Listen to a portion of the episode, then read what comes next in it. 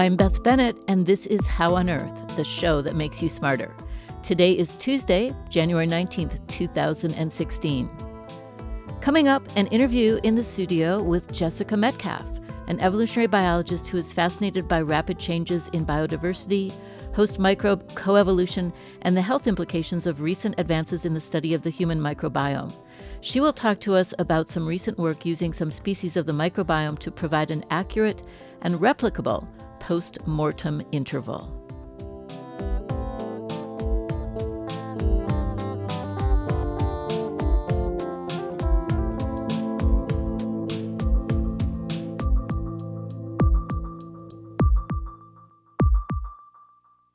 We begin with a look at some of the recent news in science. Mild traumatic brain injuries, that is, TBIs, are the signature injury of the wars in Iraq and Afghanistan and can result from explosion related shock waves. How the blasts cause persistent brain injuries in animals or humans is not understood. Last week, a team from the VA Puget Sound Healthcare System reported in the journal Science and Translational Medicine that the cerebellum, a brain structure important for integrating sensory information and movement, is especially vulnerable to injury in blast exposed mice, producing small lesions in the blood brain barrier. Breakdown of this barrier may be an important factor driving long term brain damage. This same brain area is also found to be abnormal in brain scan images from blast exposed combat vets. Together, these results indicate that the cerebellum is vulnerable to repetitive impacts that produce TBIs in both mice and humans. In humans, the cerebellum is located at the base of the brain just above the neck. These findings suggest the possibility of protect, uh, developing protective devices that may reduce the frequency of TBIs. Tonight, join Joseph Sertich, PhD, curator of vertebrate paleontology at the Denver Museum of Nature and Science, from 7 to 8:30 as he discusses the Cretaceous West, dinosaur distribution and movement on the lost landmass of Laramidia. The dinosaurs of the western interior of America, including where we live here in Colorado, are among the best known and diverse assemblages in the world, with over a century of discovery and exploration from Alaska to Mexico. However, new discoveries from southern Utah and New Mexico by the Denver Museum of Nature and Science led Laramidia project have cast new light onto assumptions of dinosaur distributions and movements approximately 75 million years ago, revealing unexpected patterns. You can find out more at the Denver Science Museum website. The talk starts tonight at 7. Cold temperatures have gripped Boulder recently, but elsewhere the effects of global warming are being seen. Hurricane Alex made history as the first January hurricane since 1938. The storm has peak winds of 85 miles per hour, just about 5 miles per hour shy of 1955's Hurricane Alice, the strongest on record for this month. Alex has built over waters that are usually not warm enough to support hurricane activity. However, the contrast between the surface waters and unusually cold air at high altitudes has created a volatile corridor of air, fostering the storm's development.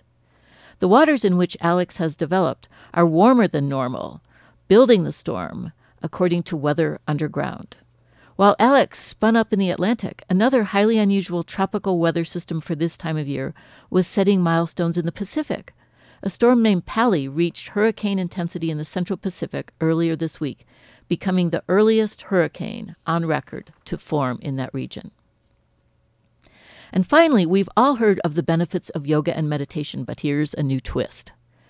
Prenatal and postpartum depression remains a vexing public health issue. Between 15 and 30 percent of women experience prenatal and postpartum depression. Yet standard treatments don't always work because most women don't want to take antidepressants during or after pregnancy.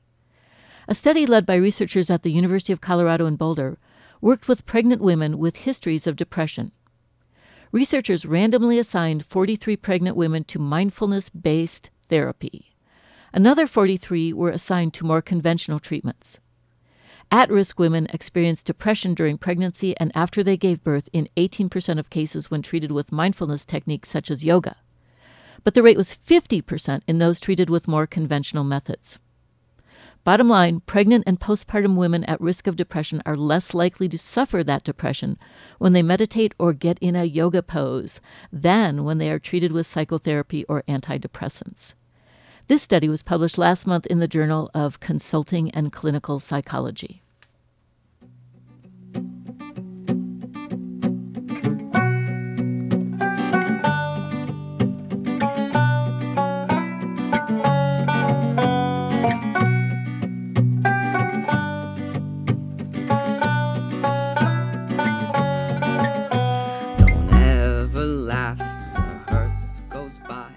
You are listening to How on Earth, the KGNU Science Show. I'm Beth Bennett. On the line with me is Jessica Metcalf, an evolutionary biologist from CU Boulder who studies bacteria, specifically the microbiome.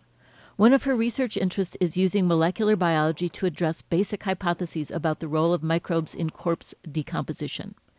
The time since death, or post mortem interval, also known as the PMI, is important for criminal investigations because it can lead to the identification of the deceased and validate alibis.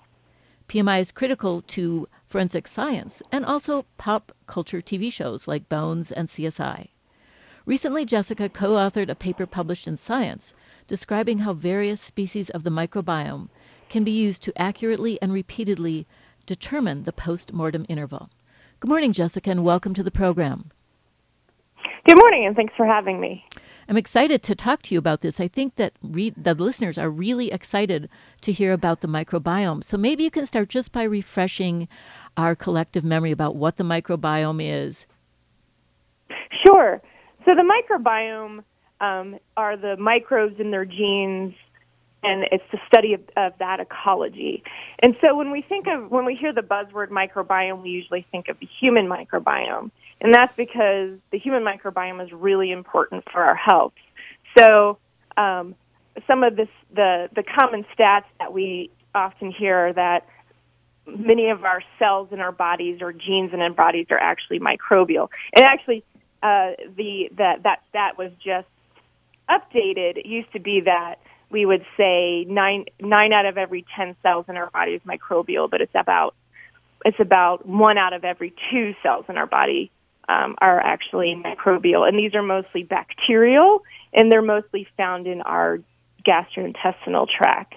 Um, and so, we also the important thing is that those microbial cells provide us with a lot of unique genes. So actually 99% of the unique genes in your body are from bacteria, and this allows you to do things like synthesize vitamins um, and metabolize certain types of nutrients that your genome can't do, but can't um, won't allow you to do just by itself. So we we sort of harvest and utilize bacterial genes to do things for us, and so that's why microbes are really important for human health.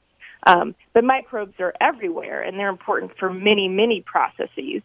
And for the research project that we're going to talk about today, we're talking about how microbes are important in decomposition. And decomposition is one of the most important processes, ecosystem processes on Earth, right? Because if we didn't have microbes decomposing things, we would just be buried under a bunch of leaves and and and trees and, and dead things. Yeah, pretty horrifying uh, thought. Without decomposition, what the world would be like, and no nutrients for the rest of us either.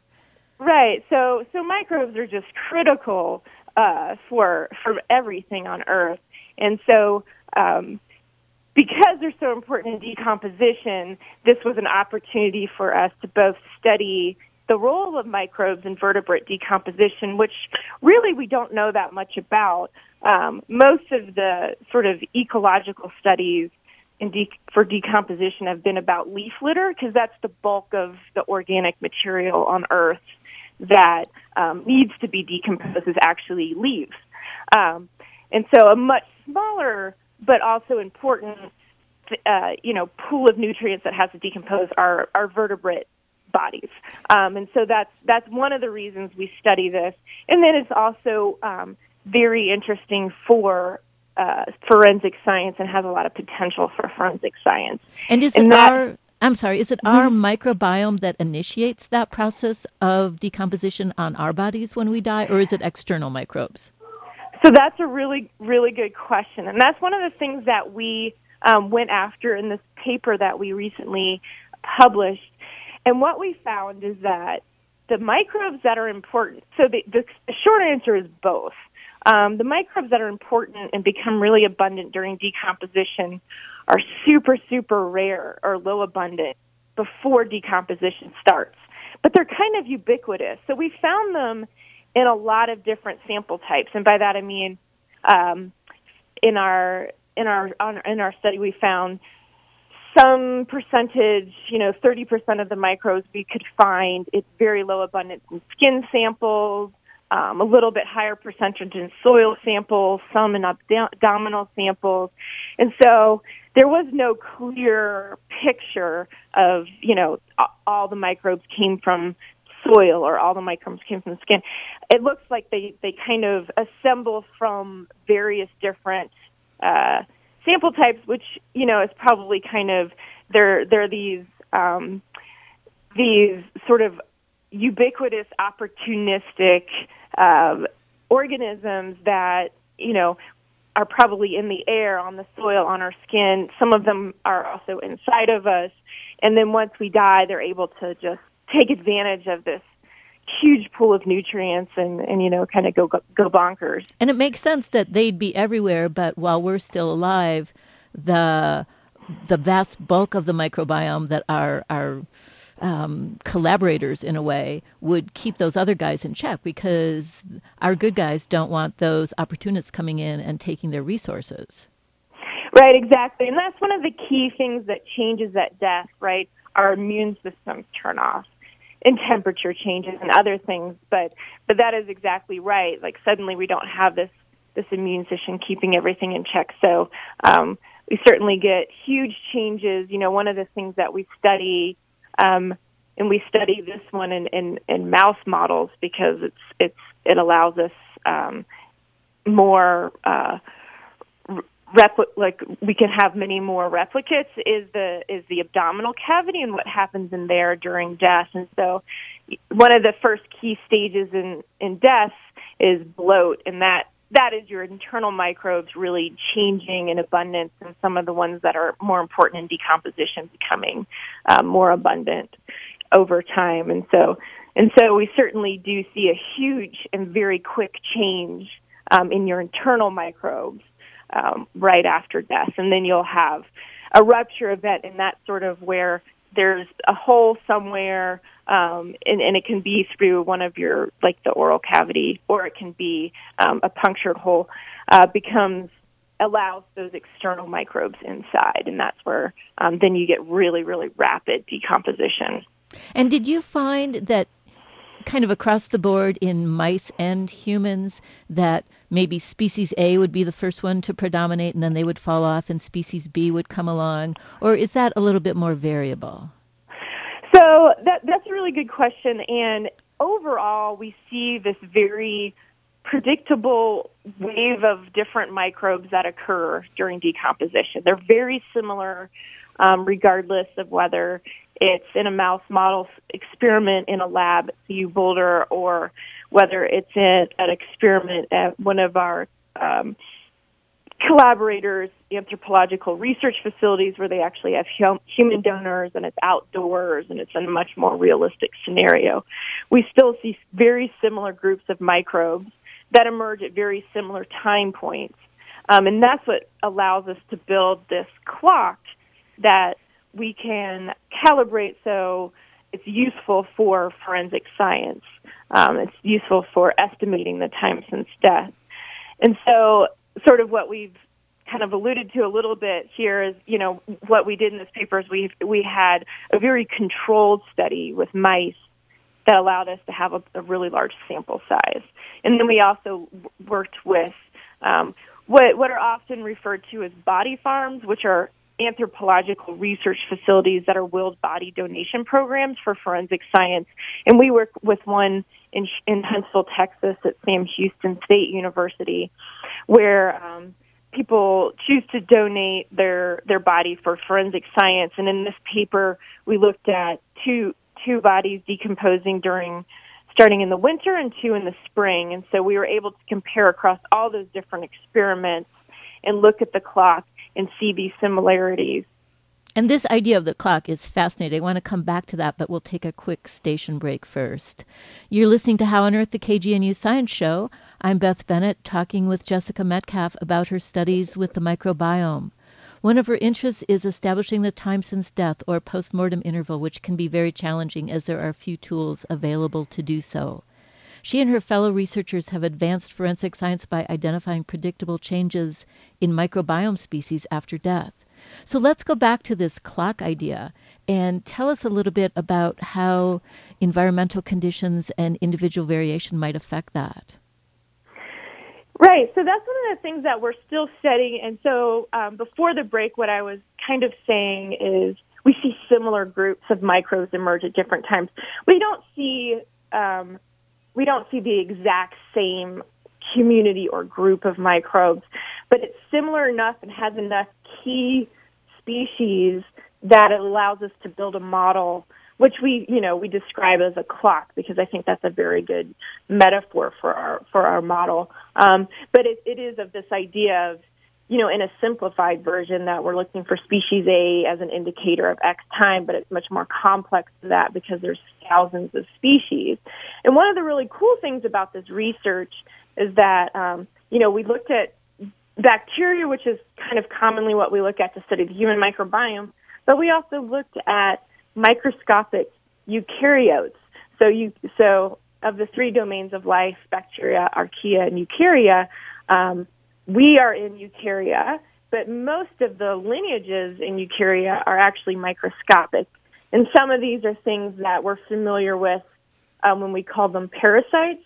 Uh, so in, in environmental microbiology and there are some that are very important for decomposition. This includes, for example, nematodes, and those are microscopic worms.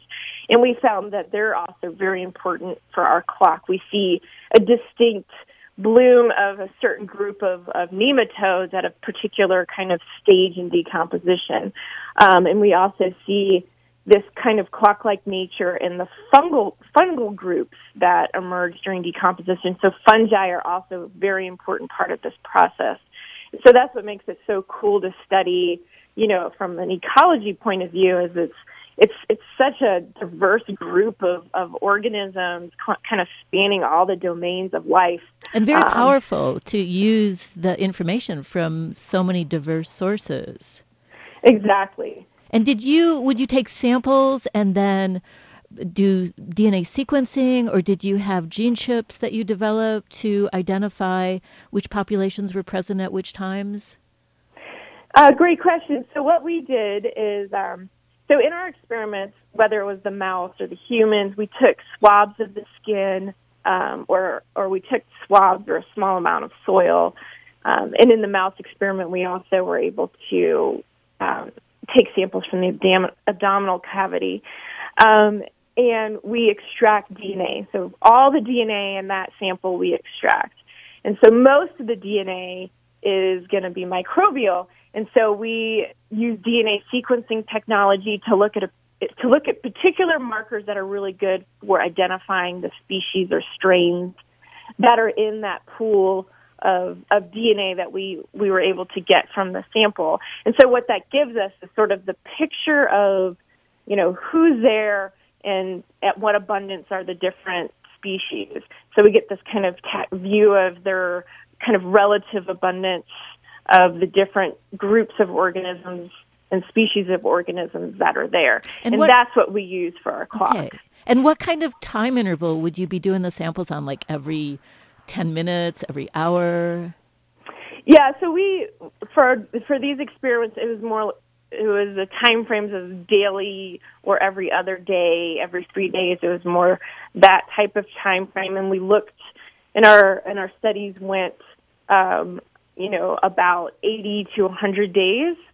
Um, so we looked over several months, and we found that our most um, we had more frequent sampling the first uh, the first three weeks to months, um, and that's when we really found that we had a very very high resolution or um, you know, very informative microbial clock during that time because that's when really decomposition has happened very quickly and we're having these huge just just changes in the in the microbial the groups of microbes, the waves of microbes are just, you know, changing so fast that they make a great clock in that in that interval. So it seems like this would be the kind of technology that would be really interesting and valuable to criminal investigations. Have you been contacted by any of these organizations? Right. So the, the major funding agency for our work is the National Institutes of Justice or Department of Justice. And so we are, because of that, you know, we, we do automatically have a connection, and, and some of our collaborators on these projects are forensic scientists. Um, and we we haven't this this work has not been used in, in a criminal case yet, but we do hope that it will happen soon. And so we're sort of working, um, doing things that are important to be to to have your science used in the criminal justice system. Such as we're developing a textbook right now on microbial forensics. We're publishing in peer-reviewed um, journals, such as our recent publication. And so there's a certain sort of process that has to happen before this this is first used in a criminal case, and then some brave lawyer has to actually try to use it. so I imagine that someday in the not too distant future, hopefully, um, when a body is found, the first responders could take skin samples and soil samples and right, maybe right. other kinds of tissue samples and then send them off to some lab and get a pretty precise idea of just how long ago that person died. Right, and the idea that so one of the the things that's really attractive about this, it is very simple. You just swab, take a swab, swab the skin, or swab the soil, or both. You know, and the idea is that this doesn't replace existing tools, although there really aren't that many tools once a body starts decomposing. Um, but you know, it can be used in in like in tandem with other tools just to help narrow that window of uncertainty. So maybe you can look at the insects um, and that tells you it's within this one week. You can look at the last text and say, okay, this person was alive until you know this day of that week, and then maybe the microbes can help further um, narrow that window and say, okay, so now we're down to these two days, and then that helps possibly validate an alibi, or um, in the cases of really far along decomposition, it can ha- actually help identify the body um, as you know the person as well. And so, and so those are the those are the types of things that you know I think this could be really useful for. But we're still at the, you know, we're still doing research on this. So the we we just had another um, project funded, and now we're working with three anthropological research facilities, and we'll um, study decomposition over four seasons across these three facilities, and that will really help us calibrate our clock um, to take into account temperature. We usually, when we go across seasons, we use a temperature-based clock. Um, so instead of days, we use a accumulated degree day. So it's a temperature-based day. Sure. Um, and so that helps us. This this upcoming project will really help us um, be able to calibrate our clock across seasons and geography. Our recent paper suggests that we'll still see similar types of microbes and that the clock is fairly robust, at least across winter and spring. But this will help us really, really get that data. Well, I hope we can catch up with you in the future then and find out about your further results. Thank you so much for talking to us this morning. Thanks for having me. This was great. You're welcome. Goodbye. Bye. That was Jessica Metcalf, who gave a fascinating description of how molecular biology can assist forensic science in determining time after death using the ubiquitous and mysterious microbiome.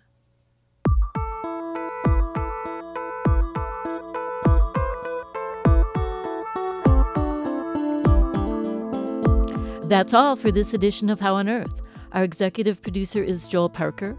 This week's show was produced by me, Beth Bennett, and engineered by Maeve Conran. Our theme music was written and produced by Josh Cutler, additional music from Harley Poe. Visit our website at howonearthradio.org to find past episodes, extended interviews, and you can subscribe to our podcast through iTunes and follow us on Facebook and Twitter. Questions or comments? Call the KGNU comment line at 303 447 9911. For How on Earth, the KGNU Science Show, I'm Beth Bennett.